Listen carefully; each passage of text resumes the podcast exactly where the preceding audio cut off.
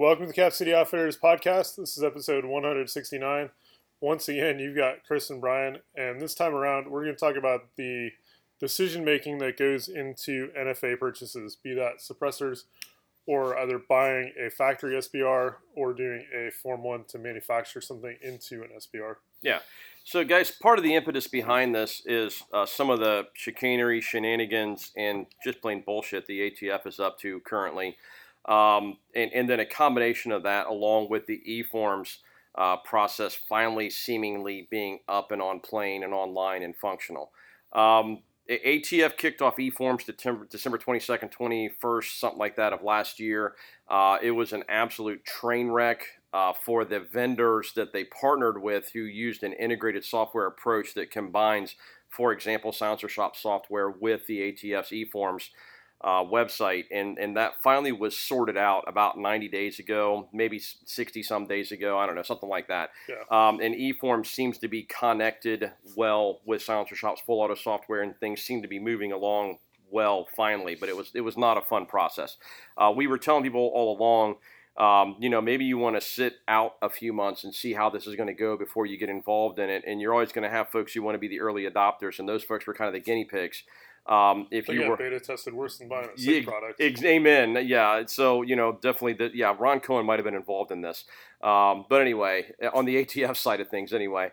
Um, but there, you know, so here's the so the, the moral of the story is this: is that it, it, everything seems to be working well now, seems to be progressing along well now. So if you were holding off on buying a can until eForms is functional, I would say it's functional now.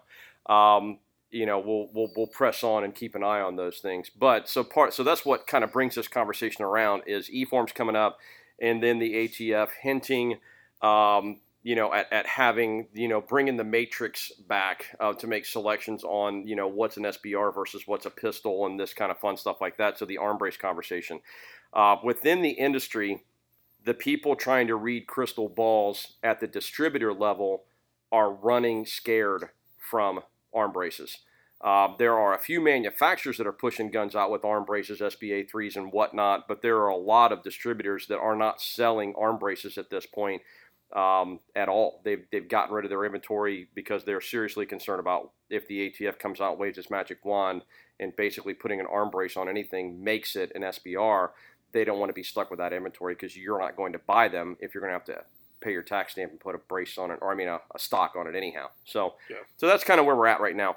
Um, so we're going to talk uh, specifically about you know decisions around suppressors, the why, and and maybe some you know that decision making matrix, and then some conversations around why you may or may not SBR a gun. You know, uh, uh, with what we just mentioned, along with a few other topics too. So uh, Yeah. talk about suppressors first. sure. Is that cool? Um, so, So- suppressors, I, I'm gonna I'm gonna let you lead off with your matrix if that's cool, Yeah. And then we'll go from there and talk about some other things. Uh, so one of the things with the suppressor is we need to make a few decisions on called like the suppressor matrix Yep. or like so with with suppressors you get to pick maybe two, maybe three Maybe. of the the following that being um, total noise suppression, uh, overall length, um, total weight, Yep. um, cost, and then also things like manufacturer support, modularity, um, who you think is going to be around as a manufacturer in 15 years. Yep. Uh, so, so kind of pick you know pick two of two or three of those five or six things. Well, where did the pick two come from? Yeah. So this is based on you know the old kind of you know do you want it good, fast, or cheap? Yeah. Um, pick two. Yeah. And th- this sort of falls into that with suppressors as well. Absolutely.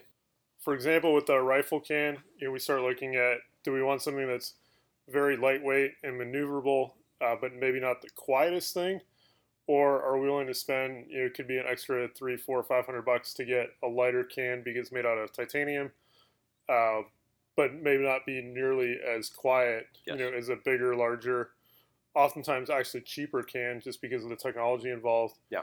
Um, using you know stainless steel tube instead of the titanium tube will save a lot of money, but it does add sometimes considerable weight, sometimes not a whole lot of weight.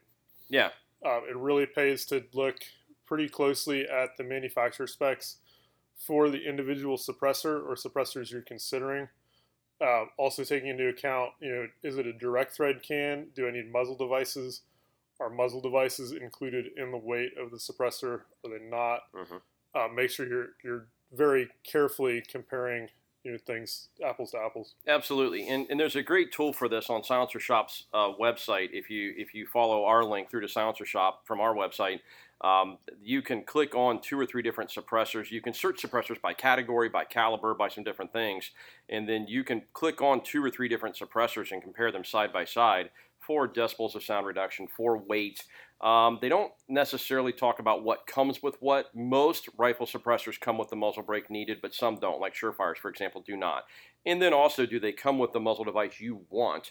Uh, we've run into a couple times where guys have thought they were getting a flash hider and they got a a, a, uh, a Like recoil comp or something. compensator Yeah. uh, versus you know one or the other. And there's some conversations too around pressure issues and some of those things as well that that are just now starting to rear their ugly heads. So there is some research to do outside of that too. But in general, you can get a lot of good manufacturer data side by side on the website and take a look at it. Yeah. Yeah, and and you know when we get into this, I, I, I'm going to give a great example of what I did because I view it as doing it wrong. Um, I wanted modularity. I wanted to be able to put a suppressor on any gun most easily without the risk of jacking threads up. So I bought a Gemtech Halo titanium because I wanted lightweight, and the Halo T was designed for an M249 uh, machine gun. So it's not a quiet can, but it's a lightweight can designed to allow guys to still communicate with each other and not go deaf when running through 200 round battle belts or 100 round nut sacks on a 249. And so, you know, the conversation there was this will go on anything with an A1 or an A2 flash hider. So this is this is where I want to go. Um, the thing I ran into is I wanted to be able to shuttle it from gun to gun to gun. The problem is it changes my point of aim, uh, changes my point of impact enough between barrel droop and then that range of threading it on, and is it perfectly true? Because there's no indice to put it that perfectly true. Uh, every time I put it on a gun, I've got to re-zero a gun. If I plan, if it was for home defense, I wouldn't worry about it. But any, you plan on shooting more than about 50 yards, um, you can get into up to three MOA Yeah. shift, and that's a big deal if you're going to go out and shoot coyotes at 300 yards. That's a big deal if you're going to be, you know, if you're a soldier on the battlefield, especially in an open space environment, Iraq, Afghanistan, out in the open.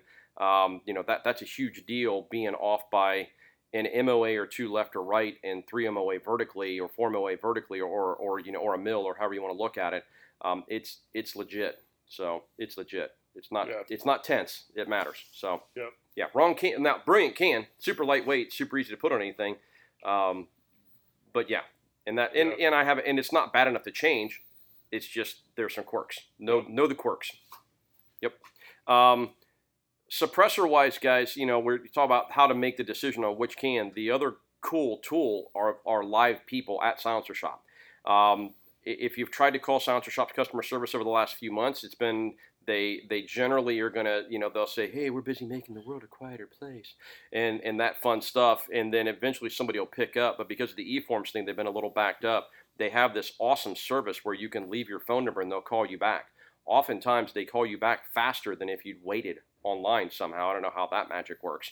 Um, but they'll call you you can talk to them and ask them those same they'll ask you the same questions brian basically just did. They'll run through hey you know here's your decision making tree based on what you want to do. I think the most value in that comes in I have these three different guns in these three different calibers, and I want a modular suppressor that'll work with all three of them. What are my best options and why?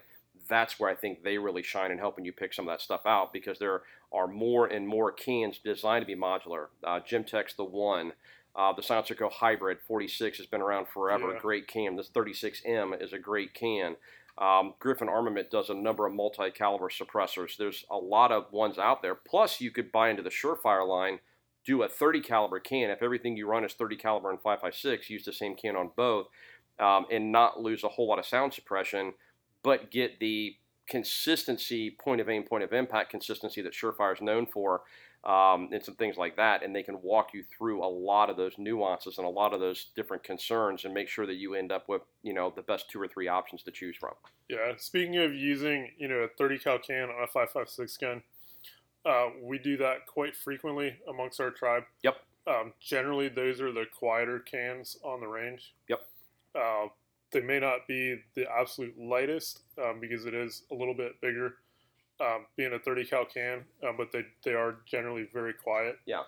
Uh, and as far as application goes, um, it is pretty much always safe to shoot a smaller projectile through a larger hole. Yep, yep, yep, yep. Uh, with the exception of 22 like rimfire stuff, um, don't shoot that through centerfire can. You will let up and otherwise cause mayhem inside of your suppressor. Yeah. Because uh, a rimfire can is actually designed to be end user serviceable and does need to be cleaned from time to time. Yeah, absolutely. Um, to, to quote Austin Powers, um, rimfire ammo is like sailors, it's filthy. Um, so you really don't want to shoot it because you'll get little peas of unburnt powder, um, burnt powder, residue, lead, and wax uh, will pee up, and you'll end up with little pebbles rolling around inside the can that will then at some point occlude the bore axis, and you'll have a shoot through, an end cap strike, something like that nasty. So don't do that unless the manufacturer says it's okay. And even if the manufacturer says it's okay, they generally say in limited quantities and with certain cleaning parameters. Uh, make sure you read up on that. But in general, rim fire ammo through any kind of center fire can is a no no, but especially rifle cans, it's a no no. Yeah. So, um, yeah. So yeah, we, one of the things too, guys, you know, you look at the you know the how of the suppressor. There's some engineering around baffles and fluid dynamics and and how pressure moves. Um, that end of it, that's big brain stuff. That's way beyond me. But in general, there's also just volume, um, the volume of the suppressor, and then the sheer mass of the suppressor. You you know you suppress things by eating up energy, and energy comes in a couple of different forms: um, heat energy and and then expanding gas energy. Um, and so oftentimes that bigger 30 caliber can just sounds different. And I bet you, you know, there's a conversation around putting a decibel meter next to it. It may not actually be quieter, but it may be just a different frequency or a tonal variation where it just doesn't sound as loud. It just, Yeah. or it sounds exactly the same or whatever. I mean, I've noticed one of our, one of our guys, um, he runs a hybrid, um, a big can, and, and on his 556 gun, and it, and it sounds ridiculously quiet compared to my Halo. Um, now I also don't know that you know how full auto rated and blah blah blah blah blah and this that and the other, but you know it's a pretty neat can for the variability for the for the capabilities. Yep. So yeah. Um, so you know that that's kind of the, the you know a little bit of advice on the decision making process. The, there's a lot of whys. There's a lot of guys going, "Wow, do I need a suppressor?" You know, blah blah blah. One of the biggest arguments was, "I don't want to pay for something that could potentially cost me thousand dollars or more, including a tax stamp and maybe a trust. Maybe we're now we're chasing thirteen hundred dollars um, or more." Uh, where you know I don't want my money tied up. I don't want to give somebody my money for a year, you know, to get this back. Well, now that we're looking at potentially 90 days or less, um, that's going to change that conversation a lot. And and throwing out the idea of if you go to your buddy's farm to go shooting, you've got a nice safe place, a good backstop, etc. Um, your your buddy's farm may be his farm that he's letting you shoot on, but it may be mom and dad's property, his mom and dad's property, and you will be a much more welcome guest if the neighbors aren't complaining um, that you're out while they're trying to do you know Easter brunch outside because the weather's nice and you're banging away with your 30 caliber or 556 gun making all kind of racket. Um, putting a suppressor on the gun will make you will get you way more likely to be invited back. The same goes for hunting. Um, Yeah. we got a group of guys who hunt and, and they had access to a large farm um, fairly close to central ohio fairly close to columbus it was nice access considering they all live in columbus and work in columbus they invited a buddy out to go coyote hunting with them and he took the first shot with a six millimeter creedmoor at about three o'clock in the morning and everybody just assumed that he would have a suppressor on his gun because the rest of them run suppressors and they were disinvited from their little coyote honey hole um, one shot did it because the neighbors were all calling, going, "What the hell was that?" kind of thing. Um, you know, so if you're hunting, you're especially uh, at night, you're way less likely to draw the ire of neighbors, uh, whether they're yours or someone else's. So you know, there's some good reasons to own a can. New people, Yeah. taking new shooters out. Uh, putting we kind of joke that a, a suppressor on a pistol is kind of a party trick. You really can't carry it on the gun, and if you're using it for home defense, there's better options for home defense than a handgun anyway. Um, but there is this reality check that if you've got somebody and you're working your way up through a rimfire gun with a suppressor on it is ridiculously fun to shoot, and you can have a conversation with somebody while they're shooting it and train them. It alleviates communication issues that normally go with having ear pro in. Um, and it just makes it more fun. It makes it more enjoyable. And then when you sit with the center fire, that's way more the case. Um, you know, there's there's a significant argument that that in general women seem to be a little more attuned to concussion and loud noises and don't really appreciate them. Um, you know, so if we can take that out of the conversation from a training perspective, that's a wonderful thing. And then the same carries over to pistol caliber carbines, rifles, etc. Yeah. Yeah. So uh, great tool for that as well. Um, so you know, just I'm sure there are probably myriad and sundry other reasons we're leaving out, but I think those are two of the biggies: is being a good neighbor and Yeah. then also training new people. The other thing, you know, if you're shooting a lot, um, especially with the shorter, we'll get into SBRs, but shorter length rifles. Yeah. Uh, protecting your own hearing is a really big deal. True, true, true. And suppressors definitely help out with that. Yeah. Uh, especially, you know, you start training in and around, you know, the empty 55 gallon blue barrels that are kind of ubiquitous on shooting ranges or Yeah. training training ranges. Yep. Um, doing any kind of structures work where you're inside a hallway, or inside a room. Yeah, for sure. Um, you know, knocking down that concussion or even that like secondary or third order, you know, echo, boom, yeah, yes. um, whatnot really makes a difference. Yeah, for Um, our professional end users and our guys that train a lot, that's a big deal. Um, you know, you may that may be, and, and if you're fortunate enough to have an agency that lets you run a suppressor on your gun at work, um, that might be the thing that makes you not one of a million retired SWAT cops who now have to wear hearing aids. Um, you know, because too many shotgun blasts or too many rifle blasts or too many pistol blasts inside of a structure um, due to whatever threat, um, or if it's just busting locks, you know, Yeah. kind of stuff. So yeah, definitely. I wasn't really thinking about the OSHA aspect of that, but the, you know, definitely saving your own hearings in your buddy's hearing Yeah. is, is kind of I'd nice. even you know take it to the you know if you're a plinker and you like to hang out under some kind of shelter, Yeah. but you run a you know a nasty muzzle brake on your gun because you want to Yep. see you know the trace on your round or you think it shoots flatter. Yep. Um, you know Yes. having again that suppressor really knocks down a lot of that you know big kaboom that Yep. that vibrates off the roof. yeah, the physical concussion aspect of it, it cuts down a lot on. The bullet's still going to crack. It's not going to be hearing safe, but Yeah. you're you're the guy to the left or right of you won't hate your guts maybe quite so bad at the end of the day. Yeah. Um, ask me how I know, because I have one of those.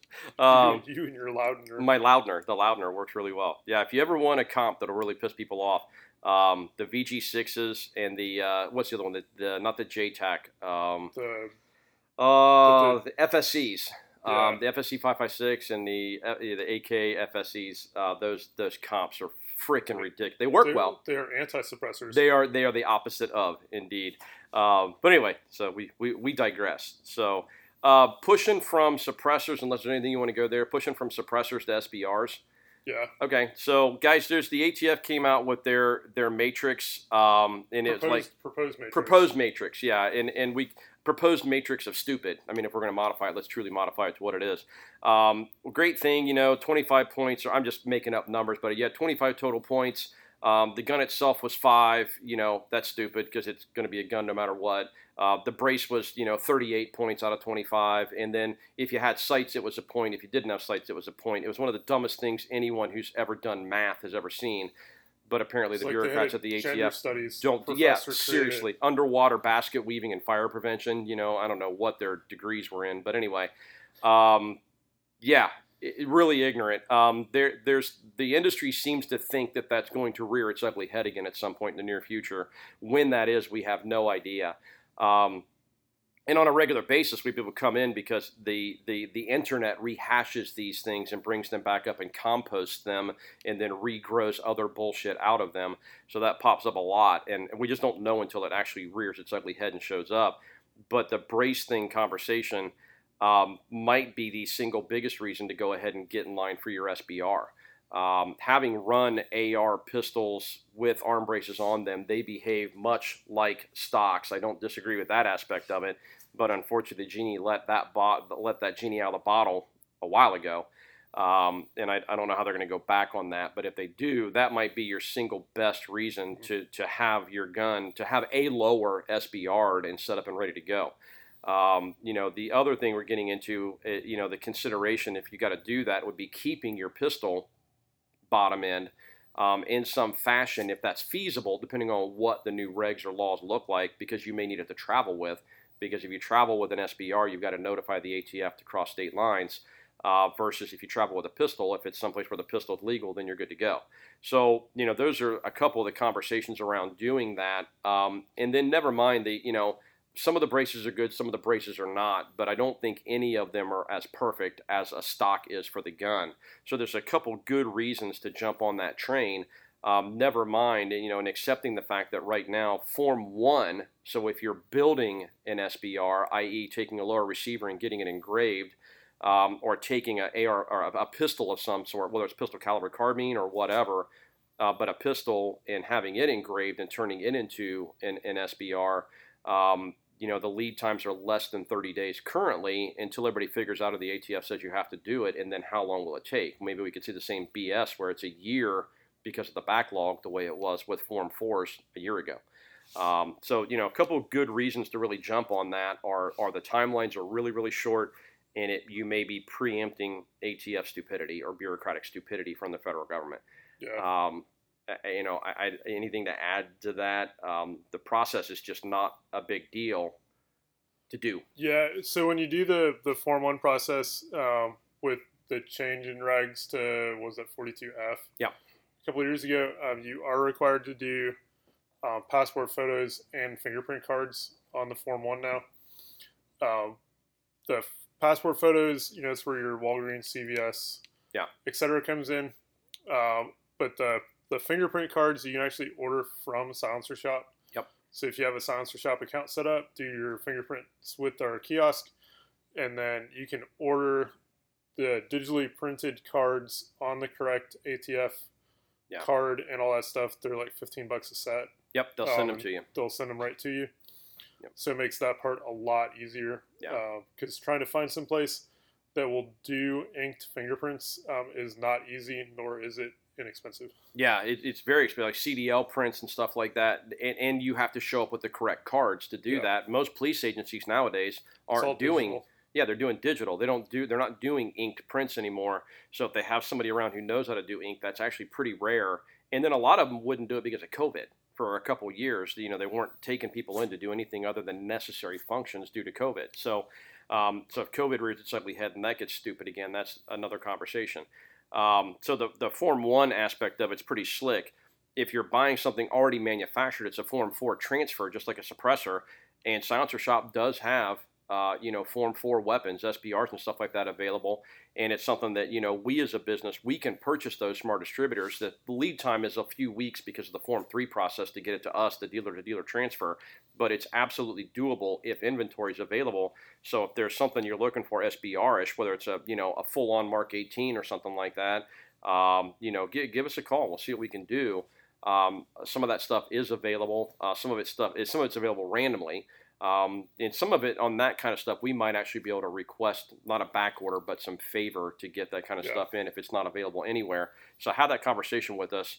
Um, if you find it out there somewhere, we do charge transfer and storage fees uh, on SBRs and suppressors and stuff like that. But but generally, we can make that work for you um, and go from there. So you know, there's the the process is not difficult. Um, it's a little bit complicated, but it's not difficult. And Silencer Shop surely makes it easier, like they do with everything else. Whichever way you do it, they can still assist in some fashion.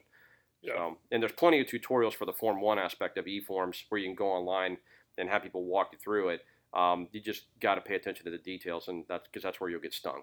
So, but it's definitely something to look into doing. So, um, anything else to add just in general to NFA or to that? Yeah, the other thing with NFA, uh, at least on the AR-15 side of the house, is doing an integrally suppressed upper, Yeah. um, or an integrally suppressed rifle if you're buying it kind of manufactured that way. Yeah. So as of right now, um, Gemtech, I think Yankee Hill, Daniel, if you can find one of their PDW guns, Yeah. And then HM Defense, of which we have uh, a couple couple full rifles, and we should have some uppers here in the store pretty soon. Uh, but what these manufacturers are doing is taking a anywhere from like a nine and a half to a twelve and a half inch AR-15 upper, and then permanently attaching a suppressor to that that barrel, so that your overall length is greater than 16 inches. Yeah. And now you have a regular rifle upper that's suppressed. Uh, so it is a Form 4 transfer in approximately 90 days to take possession of the upper, but it does eliminate the need to have an SBR. Yeah, you, you, it's a one stamp, colloquially referred to as a one stamp gun because you're only paying a two hundred dollar tax stamp. Versus an SBR and a suppressor, it's four hundred dollars worth of tax stamps.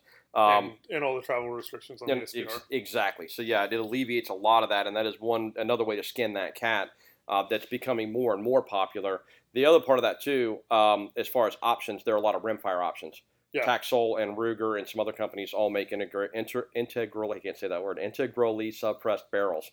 Um, so you can find those too, and they're easy to swap out, or you can buy the yeah. gun like that. For, one for way your 1022. Yep, turn your 1022 into, you know, a Boris Natasha Hoche bomb.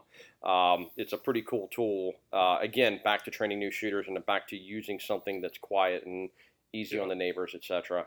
Um, yeah, neat stuff. And if you're looking like specifically for us with the HM stuff, uh, they're coming up with some some really interesting numbers because the cans are fairly large cans, a um, lot of volume, uh, pretty good suppression ability, and and so some quiet stuff when you get integral because it gets specific and usually the manufacturers have worked out some of the gassing issues if it's an AR specifically uh, the tuning issues are something you don't have to worry about as the end user. It's already been done for you by the guys at HM or, or Yankee or whomever so yeah. yeah really really interesting stuff.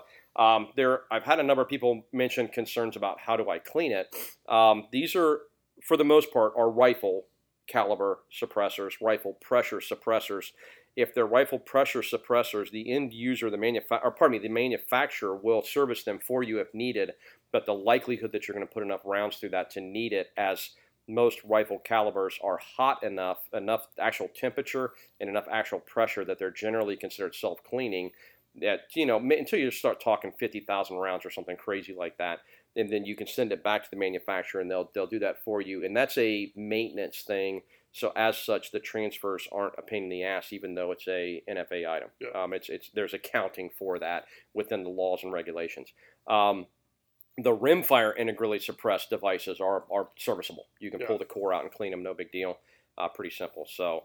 Um, so if that's a concern for you, it, it, it, need not be, as most rifle suppressors, like I said, aren't cleanable. Or if the, the manufacturer gives you some list of ingredients to mix together that will put you on freaking DOD, Homeland Security, the FBI, and probably uh, three different local police departments watch Definitely list. the EPA. Definitely the EPA. Uh, you know, mix these three chemic liquid chemicals together to clean your suppressor, and it looks a whole lot like you're trying to make a bomb. So be careful with that. I said bomb. The NSA is going to call tomorrow. Um, but anyway, yeah. So pretty pretty cool stuff. There's definitely a lot of good options. Yeah. So cool. Uh, anything else with NFA other than repeal it, make it go away? Yeah, make NFA, it go away. NFA is stupid um, and sucks. Yeah, the the NFA is probably a is a prime example of what happens when large quantities of Democrats get together and do things without yeah. supervision. Yep, absolutely. Bureaucracy at its best. So, grr. All right, cool. Yeah. On that note, uh, as we come across cool, interesting things, um, oftentimes they get posted up to our social media. So please follow us along on Facebook and Instagram. On Facebook, look for us under Cap City Outfitters. On Instagram, we are Cap City Outfitters 2. Uh, on our website, you can find valuable information such as how to do an FFL transfer, where we more fully outline the process for purchasing a suppressor via our storefront over at silencershop.com. So do check out capcityoutfitters.com. Also on the website, you can find you can find a link to sign up for our email newsletter that goes once out, goes out once a week on Fridays, uh, or send us an email to info at capcityoutfitters.com. We will happily add you to the newsletter list. And then please visit us at the store. We're in Hilliard, Ohio, 4465 Cemetery Road. We are in front of the Aldi's and directly next to Louis Fusion Grill. Uh, we're here 10 to 5 Tuesday through Saturday, and we look forward to seeing you soon. Thanks for tuning in, guys.